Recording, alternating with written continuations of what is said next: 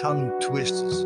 It is a phrase or sentence which is hard to speak fast, usually because of alliteration or a sequence of nearly similar sounds.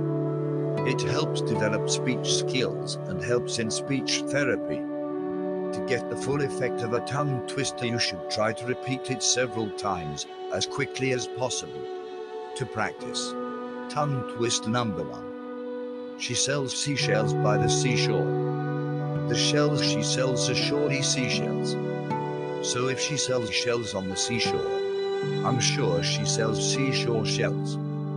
Tongue twist number two. Peter Piper picked a peck of pickled peppers. Did Peter Piper pick a peck of pickled peppers?